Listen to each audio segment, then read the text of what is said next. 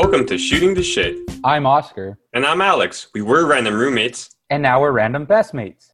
Having had the chance to sort of review the larger systemic and structural issues that are at play in a lot of conversations in society, we wanted to now transition over into these next three parts in which we will be talking with various individuals that have made it a part of their career and their journey to truly connect with people.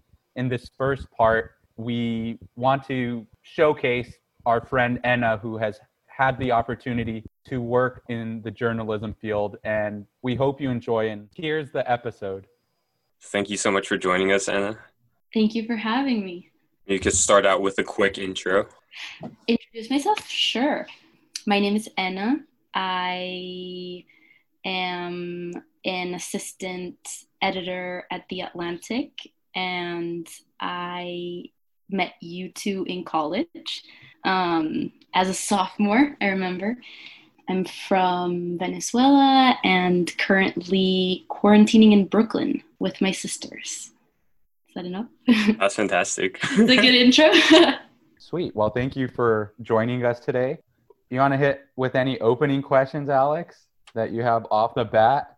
I guess just like, yeah, to start with, what's like, uh, we're going to go with the cliched question of what's a day in the life? Maybe like uh, kind of broadly, not necessarily how it is during quarantine, because everyone's Mhm. like quarantine day in the life is totally different than their job. But like, guess what does your job involve?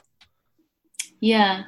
My so I the Atlantic exists in the web like so many other publications and also physically. So there's a print issue that comes out every month and I think people are most used to seeing it when they fly cuz the kiosks in the airport, the Hudson News all carry the the Atlantic and a lot of other magazines. So I work with that team which is its own little pocket within the newsroom. So obviously there's communication with the web folks, but but in more ways than people might realize, they're two completely separate editorial enterprises. And so my job is basically to assist in every way you can imagine the writers and editors who are putting together every issue every month. So it starts out with brainstorming and research once a story is assigned, you know, working on that with both the writer and the editor. And then once it's filed, everything from fact checking to copy editing to kind of working with the InDesign program that we use to to put the issue together and then once it's morphed or kind of what's the word? Just it, it's translated online there's a lot that goes on as well. So i i think i'm actually the only person in the team who works with every single department with the checkers, with the copy editors, with the art designers, with the writers, with you know, because I I kind of help everyone. That's that's it in a nutshell. I'm a generalist, yeah, and it actually I think it makes my job very fun, even though I'm the lowest of the low in what is actually kind of a pronounced hierarchy. I didn't know that about journalism or like magazine journalism, but there's a very clear set of kind of authority ladder. hmm Sorry, that was very not eloquent, but um, What are the rankings? the rankings, well, it varies actually from print to web, but in the print, it's it's the editor of the magazine, then the deputy editor, then a few senior editors, then the managing editor, then the head of research, the head of copy, and then the checkers, and then the copy editors, and then me. Wow. and I'm the lone wolf at the very bottom of this, you know, ladder. and then so and but i do like all of the things that everyone you know does above me One one could maybe say you're the you're the the one piece in a Jenga tower, you know, that if they pull it out, it will collapse. Actually, yeah, like the days that I feel the least motivated, I just remember like they might not know or recognize what I'm up to here, but as soon as I'm gone, they're gonna die because I am essential in in so many respects. How's the because you mentioned earlier about sort of that process of you know brainstorming and being in the pitch room and then assigning writers proceeding to the research and fact check what in sort of that whole development process from end to have you found the most exciting or engaging for you um, at this point in time You know, I actually was maybe misleading. I'm not as part, I, I wish I were more part of the development process of story ideas than I actually am. I, I went, we have these monthly story idea meetings where all of the editors get together and brainstorm what is going to be covered in the upcoming issue. And those are very private, confidential conversations that are usually then transformed into memos and emails and slacks so i i can get a sense by the bits and pieces of it but i actually attended my first meeting like 2 weeks ago and it was very intimidating and i did not speak but i did write an email 2 days after to the editor sharing some thoughts about gaps and just ideas about things. And so I feel like I find it exciting just talking to colleagues about things that I'm thinking of and stories that are upcoming that I think are super important or just intriguing for some reason. But the, I mean, with quarantine, it's been hard to have a lot of that because it used to happen very spontaneously, kind of just in the office. And so now, more than ever before, I feel very detached from the story conception process. Just because if you're not part of a Zoom meeting, you're just not part of the conversation, you know, as opposed to like maybe, I don't know, somebody even in, in an office you know you might stop by because you need something or once people exit the office you might run into them and they might say something or there's just so many more opportunities for encounters and conversation in person It sounds like the the stories are just kind of floating in the air in like the workspace and people are just kind of like running into it or like grabbing it out. But when you're all like at home, like where is that shared space where you can like get the get the ideas. I was interested in kind of getting a glimpse into what those like behind closed doors like idea meetings look like. Obviously, you know, don't you don't share whatever can't go out of those closed doors. No, honestly, they're very, they've changed in quarantine. They're not the way that they used to be run in person, but it's it's the simplest version of a meeting you could ever imagine. It's just everyone who participates coming in with a set of potential stories that they're excited about and that they have done some prior research on. So it's it's not something like I read this morning in the Times something that would be interesting. No, you've you've done more prep work than that. And then they present the ideas that they're most excited about and they're discussed as a group. And so I think maybe something that is that would be different than just having a conversation about a topic with a friend is that I believe they are very calculated in the sense that when a story is thought of, it's not just about, oh, this is fascinating and this would make for a great read.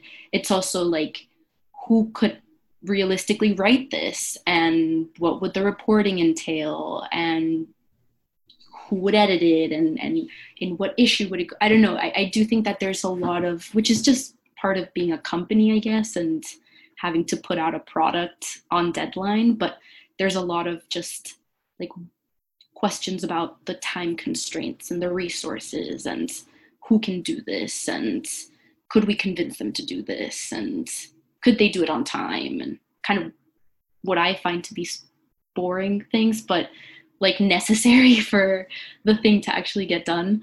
And then it's just back and forth. And it can go for hours because it's you know there are mm, nine to ten editors um, all very opinionated all very kind of informed readers. So you could imagine talking about anything especially anything big or controversial or complicated going on. I think one of the words that caught me here was boring, in particular because it's sort of associated with what you mentioned on logistics and hierarchy. And do you think in any way that whole concept has impacted this need for creativity that many people think is part and necessary for journalism you know sort of what's your take on that and what you've been able to see? Yeah i mean it, that, that's a really good question and i think that the atlantic specifically has evolved on several of the points that you raised over the last 10 to 5 to last year uh, as it has become a more newsy newspaper y place. I mean, I think the Atlantic 10 years ago would never have done like a breaking news story. That that was something that, you know, the Washington Post or the New York Times or the Wall Street Journal would do. And the Atlantic would be the place where you would kind of mm, after you've been thinking about the breaking news for a couple of days, you would then see the analysis. I mean, obviously that's still done, um, but I actually think that despite my mention of like logistics and boring stuff, I think that the process the processes in place in the newsroom are such that like you can actually do things like very quickly and and you can totally work off of like last minute ideas and like spontaneity. So I, I don't mean to say that um that everything is kind of like things are like stagnant in any way. So that that's just on the point of like boring that i mentioned. Um, but the hierarchy and and the problem of certain voices not being heard because because people are just kind of intimidated or afraid of of speaking up i think is definitely an issue that the newsroom the magazine is grappling with and hasn't really known how to deal with super well yet. Um, I mean, I think it's on people's minds, but there is a sense, and I think this is something industry wide, that young people or kind of people not necessarily in, in high positions need to kind of pay their dues and I don't know. I mean, probably you could mention you can you could speak up, and it's not like you would be shut down. Somebody would listen to you, but they wouldn't take you seriously. They wouldn't really follow through on your suggestions. Probably ninety nine percent of the time, and I think it's actually reflected in our coverage. Like I think the Atlantic is seen as a moderate kind of centrist place that is secure. Like I don't think the most radical, exciting, out there ideas are being kind of first implanted by the Atlantic. I think the Atlantic will like pick up on what's in vogue kind of in young circles and in older circles once it's been in the ether for a while and percolating and it's safe but uh, i don't think it's kind of you know it's sometimes big controversial ideas are explored, but in a way that is, I think, still protected and I don't know. I, I want to give you an example just so my words are not so abstract, but I can't think of one. So when I do, I'll have to say it. yeah, we'll circle back to it. No worries. No, but I think that that makes sense. I think that's an interesting point because I think one thing I've gathered so far is in my for some reason, and I don't know where you stand on this, Alex, of like seeing any like media outlet or you know publication i've never really framed it in my head as the fact that it operates on the same principles and is a company at the end of the day. And so i think like all these things that you outline coming from another set of like industry and companies where it's like it's the same kind of basic issues and that whole point of oh someone will hear your idea but not necessarily like bring it in like out of courtesy and respect they'll do it but like in the grand scheme it will be there's a sliver of a chance that it will make it into anything larger and i think that's one of those balances where it's like it's a media outlet focused on the premise of communication but then within and internally there's all these other just self day teamwork communication issues that aren't uh, always as smooth as can be. Totally. Totally. And there is you know, I was talking with a with a colleague who is also a friend about this um, recently. I wish that I'd known the journalism industry prior to internet analytics and all these tools that any website has to evaluate how many visitors it has and who is clicking on what and how long are you sticking with a page. And and all of this data on audience i think has i only know journalism with that tool. And it's it's so clear to me that it's it's been obviously in many ways an empowering tool and and one that has led to profitability i guess because you know you can you you know who who is coming to your product and and what they like and how they behave. But that also means that you can tailor what you do so that you just give people what they want.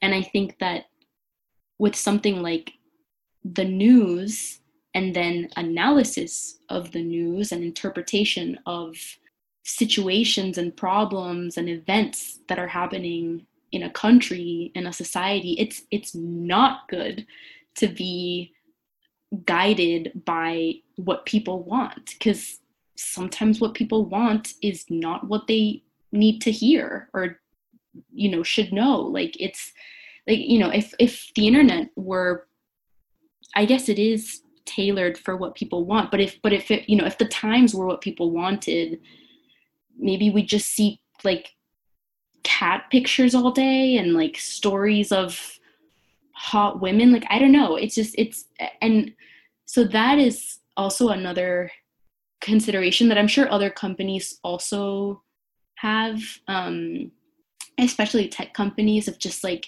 their what started as like a very good perhaps innocuous product is then kind of fine tuned and tailored in such a way to make people come to it again and again and again and again and again and again.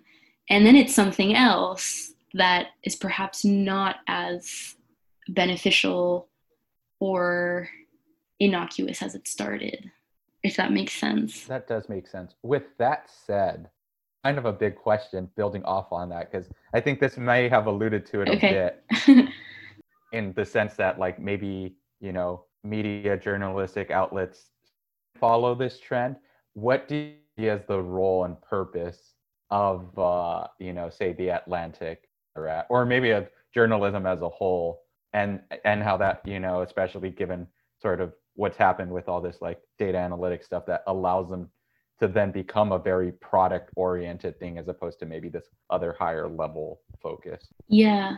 I mean, I'm an optimist perhaps not by nature but by training and perhaps naive and idealistic in this sense, but I do believe that journalism should serve the people and that it it should be the space where you arrive to better understand the world around you. And and and it should encapsulate absolutely everything. You know it should help you better understand politics friendship the economy science education. I mean all of human existence i think is is at least like the you know that's obviously not possible. It's it's an impossible project in a way but i think that should always be the ambition. And i mean within journalism I, again as i mentioned before like there's what the times does which is trying to basically record all of human happenings all the time like anything that occurs any event there's something written about it. And then there's a place like the atlantic which is not as comprehensive. It's not as as ambitious i guess because it's also not as big. But it tries to take account of all of those hundreds of events that are happening and kind of give sense to them and, and piece them together and and try to give insight i guess and grounding and direction to to readers. I mean, I think that the last thing that I would hope journalism does is entrench people in beliefs that they already have or, you know, contribute to making readers take things for granted or I mean, I think the best example to give over the last 4 years is is Trump.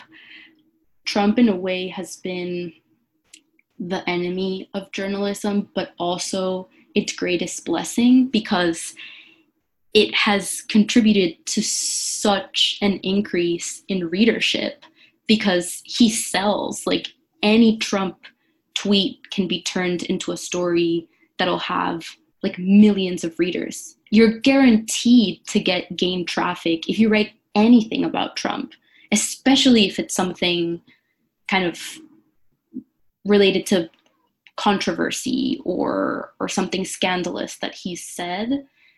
That's not to say that Trump has been the only story of the last 4 years. I mean obviously he's pivotal and and you do have to always take him into consideration because he's the president of the most powerful country in the world but not every story should be about Trump.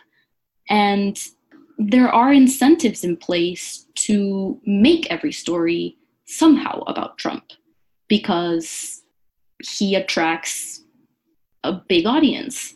And so I don't think journalism you, should you be said like earlier that. that, but a lot of it is for, even paraphrasing a little bit. You would hate in for the most news prestigious organizations to turn into well echo chambers to basically just like give they back what their readers problem. want. So, do you have any thoughts on, like, I guess back in my day, they always said that the New York Times was a liberal publication and the Wall Street Journal was a conservative publication. Now, with like Yeah. the onset of like internet news, you know, there's like the the whole spectrum, and now Wall Street Journal and the New York Times are both could both be considered like centrist uh, publications. Do you have any thoughts on like the polarization of like news outlets and like, yeah, where that's going? yeah hmm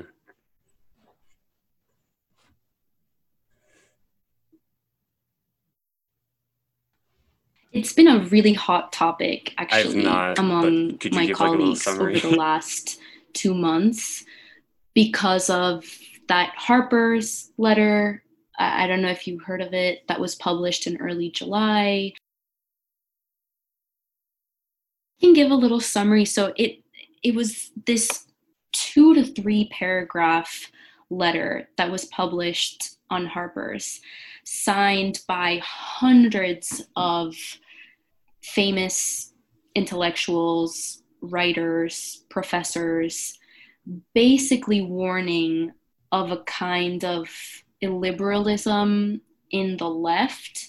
So, just a, a toxic environment in which small things can can potentially get you in big trouble regarding freedom of speech.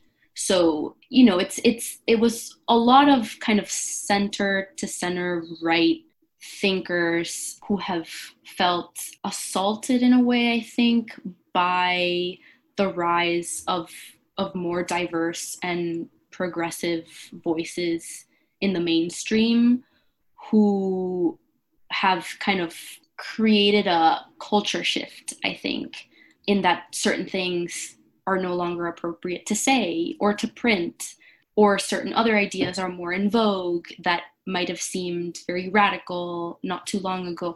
I don't know if I'm making myself understood, but it's kind of this idea that there's like a cancel culture basically, and that if you don't toe the party line and kind of say things that are very politically correct, then you're you're banished and and you're so the, the letter was about that.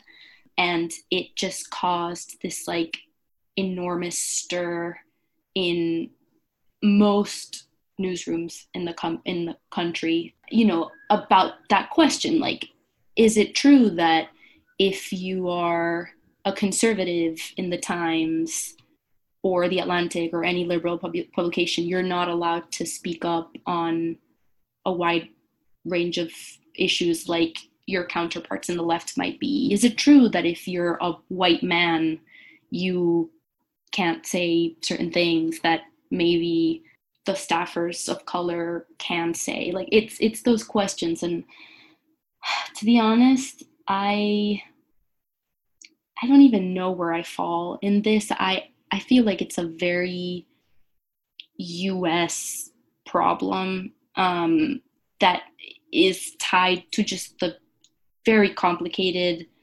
race dynamics and and identity politics and kind of diversity that is in this country and the and the way immigrants have been treated historically. And it, it's very complicated historically. So i feel very outsider to these ideas and and problems and i think that allows me to see points on both sides and feel like often all sides involved in these conversations are not giving their opponents, for lack of a better word, enough of the benefit of the doubt. I mean, I, I often feel that, you know, just to stick within like political ideologies, I, I often feel like people who lean more to the left can be very prejudiced against conservative people and you know assume that if you voted for Trump for example you you are racist like you are a pig and a bigot. And I understand that impulse but I also know that you know the Salvadoran taxi driver who I met four months ago in New York voted for Trump and he's not a racist or a bigot. So there must be other explanations behind his political beliefs and and and same you know for the people on the right with people on the left who you know they might say oh these these college students are so sensitive and you know now you can't say anything because everything's politically incorrect and it's like well that's the, i don't know so I, I feel like i see kind of a lot a kernel of truth and and justified anger or confusion on like all sides. So I, I'm very troubled by the polarization because I feel like ultimately, actually, if people were more willing to listen to each other and not assume the worst, they would realize that they have more in common than they could ever think of. I don't know. I think a lot of these, yeah, I'll, I'll I've been blabbering, so I'll leave it at that. But mm-hmm. that that that was a great answer. Is that an answer? that was, and that's also just a huge question to answer with whether whether it's in the journalistic it's a huge question or greater society as a whole. I, I almost feel like you delivered the lines that in an ideal world we could have fed you. You like captured there. I think one of the reasons we kind of came to this idea of like conversations as a whole and facilitating it. They just don't seem to exist as easily as one might hope that they do in this world with such polarization. and ostracism from both sides and whatnot. So yeah, I think you know conversations just within the theme of what we're trying to do is super key, and you know recognizing that they need to be had, and then totally the harder challenge of how to proceed with having them, or even you know from a collectivistic point of view of a group, but then also individually, you have to like recognize that to be able to yourself engineering. So big thoughts to have and Oh yeah, yeah, yeah. go on. Yeah, yeah, I, I got you. because I was, was recently in another sphere where this is a common question, and I think Alex might have some familiarity with this. Oh no, I was gonna say with comedy. In the stand-up comedy world, I was recently listening to Conan O'Brien's podcast, and he was also talking about the shift of uh, you know cancel culture and things like that in a, in a sphere that's mm-hmm.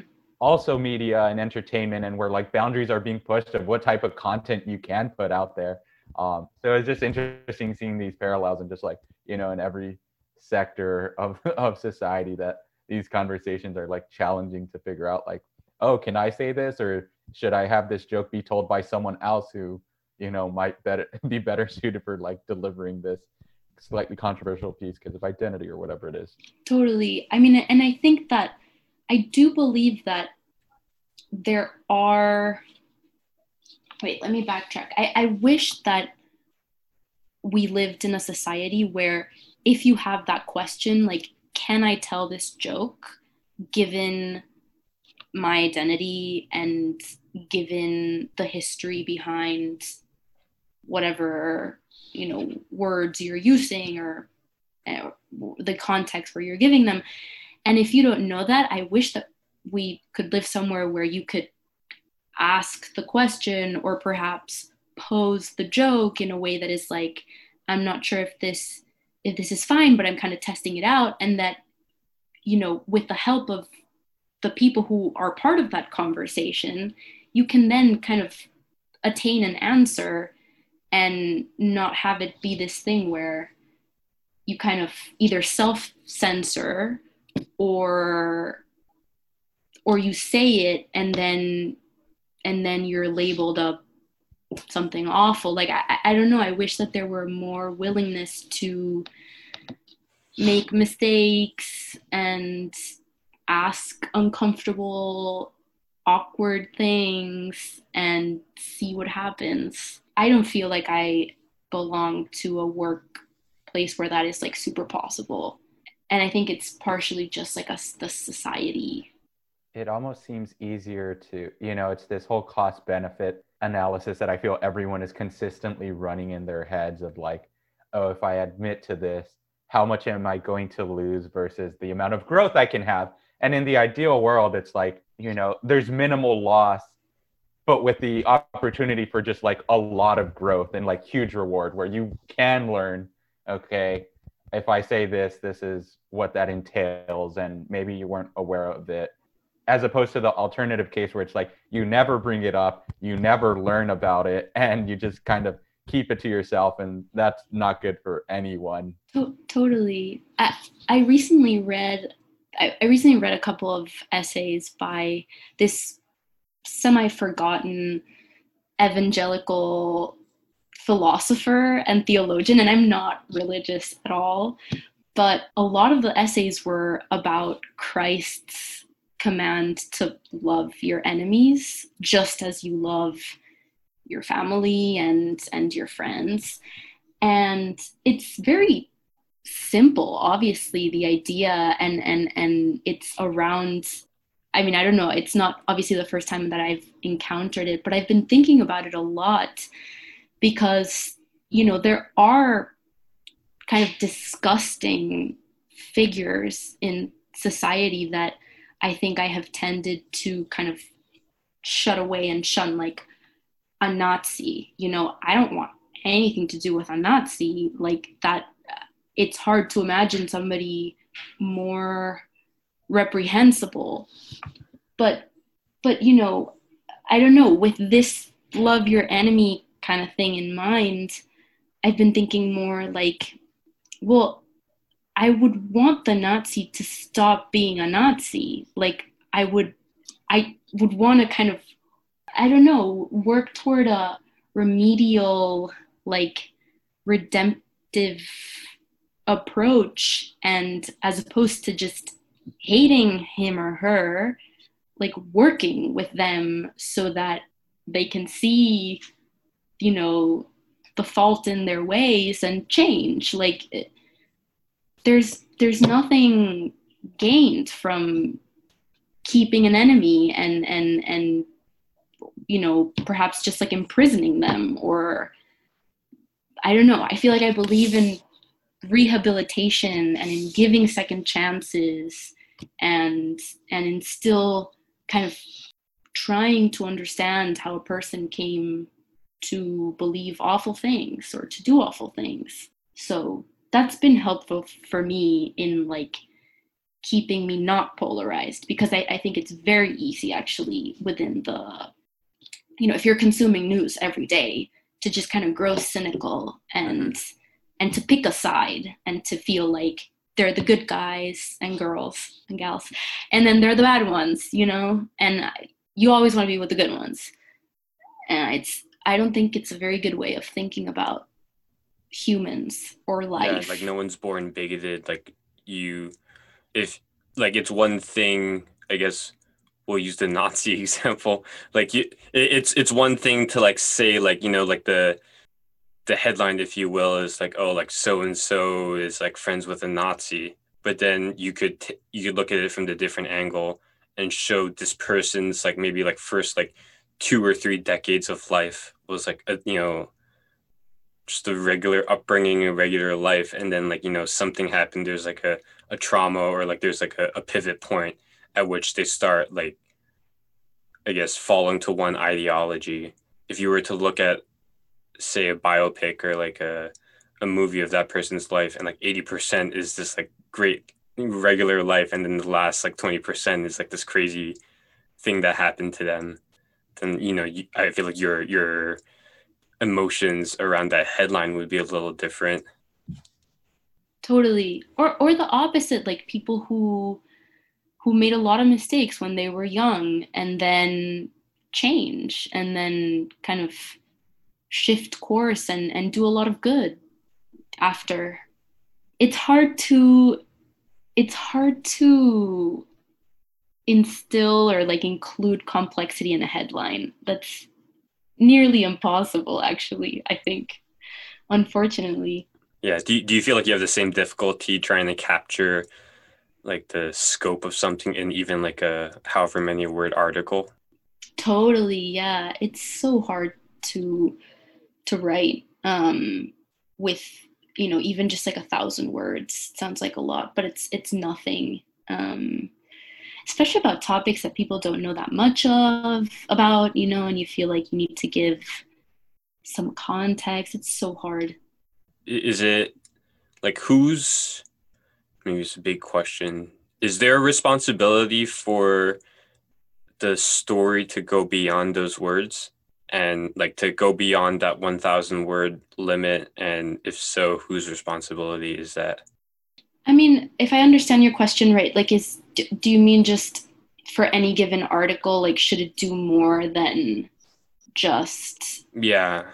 what it's confined to do by its words? Like i definitely think the atlantic specifically and and its its competitors try to um, include enough questions and complexity in any given article that you know you'll finish it and of course you'll come out with something but it'll it'll leave you curious and kind of disturbed in a way by the subject matter such that you'll then kind of go and read more about it or you know you'll try to inform yourself or you'll be on the lookout. So i, I think that definitely like even though a thousand words is nothing, you can still kind of leave a little taste and just give seduce a little bit the reader to to then just stay curious. I mean i think you can definitely do that with a thousand words. And i think the best the best articles the best content that we publish certainly tries to do that perhaps not always successfully, but I think the hope is there. On this, I was wondering if we could possibly kind of with a, a specific example into your article that you did back in May, kind of run th- run oh through some of these points um, of how that maybe kind of in this article. And so yeah. for listeners, so Ena did an article back in May uh, titled "Venezuela's Coronavirus Crisis is Different." Um, so maybe with kind of what Alex mentioned and you know trying to put everything that you could into this one article and taking you know these interviews and stories that you yourself did um, and how that whole process looked like of how you you know take information from one set of people and then pass it on to just a larger audience. Totally. It was so difficult and i could not stress enough how valuable and important my editor was in the in the process of of just structuring and crafting the story. And just editors in general are i mean they're, they're kind of forgotten because they don't get a byline and you just might not know they exist um, if if you didn't see them kind of in a masthead or something. But you know in this case specifically be- because i'm venezuelan and I, I have such a vested interest in what goes on back home these interviews there was so much information that i wanted to include that i ultimately did not that was absolutely harrowing and moving and i thought relevant but that the average reader of the atlantic would just probably not understand within the span of like a thousand to a thousand two hundred words you know just because they're not as well read on what's been going on in venezuela over the last four to five years. Perhaps they just don't care that much about i don't know international affairs. So i think the pro the the process of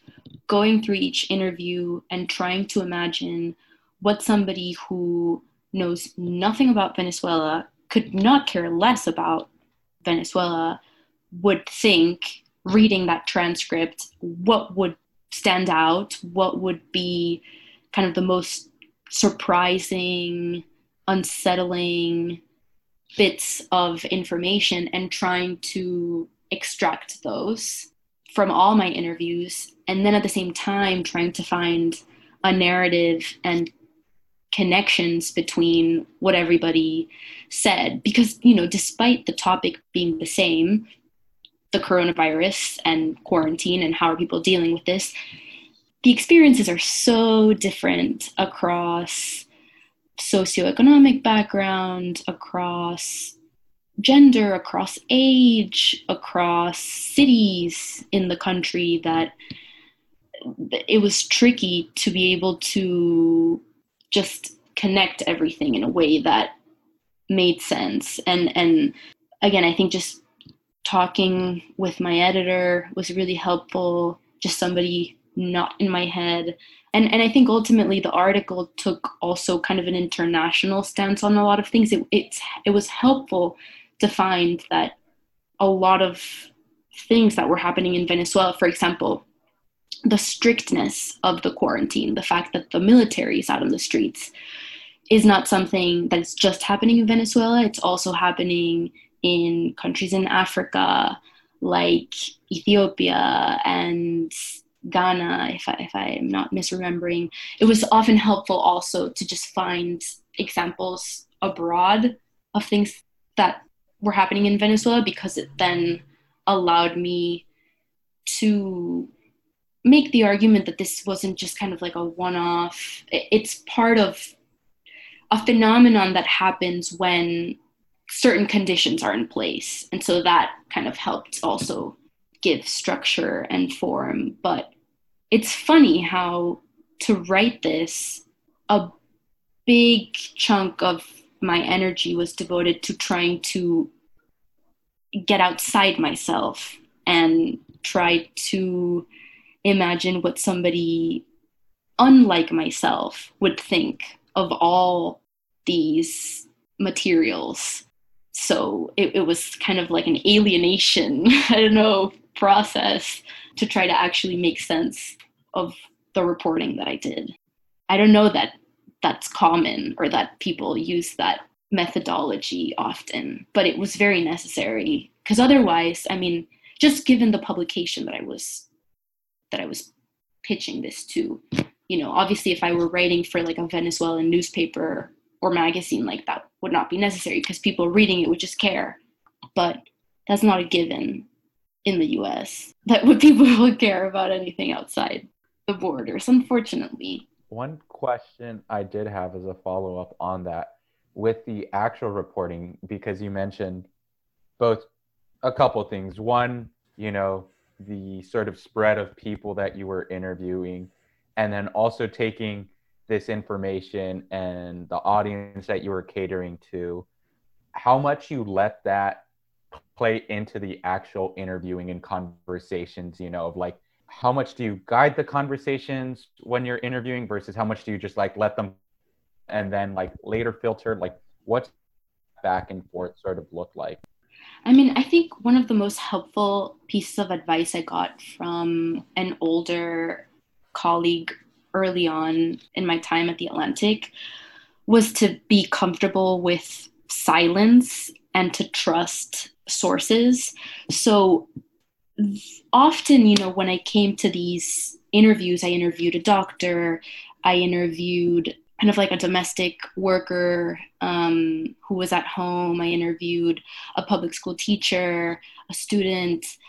I, I did have a lot of questions, and, and some of them very guiding questions that that would take the conversation to a very specific place that I wanted to arrive. But I tried actually to suppress that instinct and started off with very general questions about their situations, their lives, what had been happening over the last two months, how they felt. And I also tried to pretend I knew less than I did so that they could just give me more explanation on the record that somebody who has not been following the Venezuelan situation would need so that I didn't need to fill that myself. So you know, it wasn't until conversations got very, very, very quiet and it was clear that there was just nothing else that they wanted to say that I would kind of ask questions that would steer you know in whatever direction i wanted to go and and you know some people like myself actually are very disorganized when they speak and with their thoughts so you have to interject there's no other way you know because otherwise like you might want to talk about cars and they'll go on and on about puppies. I don't know. Like it'll just be something completely off topic. So I, I did interrupt, but I would say the mix between just pretending I know less than I do and listening, listening, listening. It worked for me. I mean, I, there are a lot of different ways of interviewing for sure, but it's really good to hear because I think as us as podcast hosts and being interviewers, you know, it's always cool just doing on a whim and just hanging out with people. So it's always cool, you know, at a professional level and grade that like you're doing. Well, no, I'm not professional, but I'm I'm a I, I don't fit very well with the with the journalism crowd actually because I didn't most of my colleagues went to journalism school. They did a ton of journalism in, in college. They have a lot of experience. I do not. So I, I don't actually know how I ended up there. I, I, I feel like I'm an amateur. So you too interview better than I do. I don't have a podcast. Well, anyone can have a podcast these days. It took us like 20 minutes to set it up. So you you have a professional microphone on you. Thirty dollars from China. Oscar has the same one. I, I did want to ask one last question especially with regards to your article about Venezuela during the time of coronavirus, I can imagine since it's all about like livelihood and you know people's mm-hmm. like lives and like incomes and health are at stake. How do you? I, I can imagine it, it becomes like a very emotional topic how do you kind of like get into like that space where you're kind of towing the line between you you want to like get facts and you do want to write a story but then there's also this human story kind of like unfolding in front of you and how do you like manage that how do you get into like that mindset of wanting to ask the difficult and emotional questions it's really hard i i tried to prep a lot before the interview so i tried to imagine what they might say what might go wrong what might be something really hard to to hear and to just mentally prepare for that. I, I can't say that it was always super effective. I mean, I did have certain interviews where I was completely frozen by the responses I got because, especially given that I'm also Venezuelan, however, I live in the US in an incredibly privileged setting I have had a trillion opportunities and it's it's just very ugh, I don't know how to explain. Like it it's just in your face in an awful way when you see people who you it could have been you and and they're just in a in a diametrically opposite situation. Um, in fact, I think the hardest interview I had was with this this teacher who I start the article off with, she hasn't had a fridge in months, going on like nearing the year mark, such that she needs to salt her her food to preserve it. I mean, this like medieval technique of food preservation.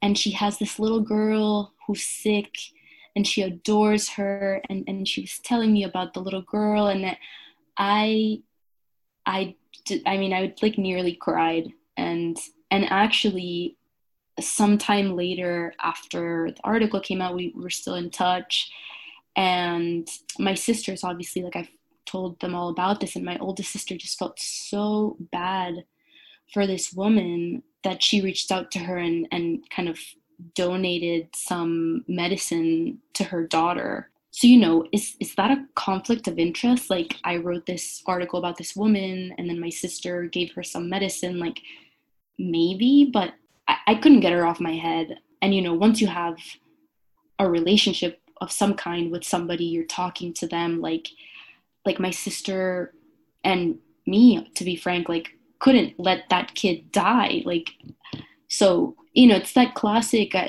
it's, there's a famous photograph of this this bird you know those birds that eat carcasses kind of eating off this like live baby in the middle of i don't know the middle east or something. And this photographer took the photograph and it's a classic ethical conundrum that is presented in in all journalism classes of like should this photographer have taken this photo? Like, should, why wasn't this person helping this kid? Or like, should they have helped the kid before or after? Is that like intruding in, I don't know, your subject? And is that ethical or not? I mean, yeah, those are complicated questions. I feel like I am more about the human than the story but certainly some people are more about the story and than the human and and I respect that but it was so hard to stay professional and serious and ask these questions and, and and as you said just very personal things like who who wants to talk to a stranger about i don't know their family dynamics or their income or it's really weird uh, i think that these people that I spoke with specifically did it out of need and desperation and hoping that if more people know about it, then more people might do something about it, which is kind of the naive expectation I came with as well. And I mean, the hope that I have, who knows where the article might go. It's just one article. That was a tough question, Alex. Sorry, I'm, I'm, not trying to throw curveballs. No, no, it's a good question. I would have wanted to ask a question like that. Difficult work you're doing, and uh, I'm, I'm glad that you're able to go out there and you know, brave and go through these pieces. And I, I know it's definitely, I'm sure, just a rocky journey and a lot of questions that you may not have had or anticipated at the beginning of even starting this what what it would lead to or turn out to. Um, Totally. but it's great seeing your work. You know, if we can, we can switch to a possibly lighter note as we potentially wrap this up. Uh, Alex and I like to occasionally do a couple of like rapid fire questions to just ease out conversations. These are these are more, you know, sometimes we have some pretty bizarre and wonky ones. Maybe we'll throw one up one in if it comes to mind. But these are kind of within the the realm of conversation and communication. So the first one is would you identify yourself as an introvert or an extrovert? Is there a middle one? An intro extra? Oscar only put two Or- options on this, I put two on options. Word doc. Binary, binary here. Binary, then introvert, I suppose.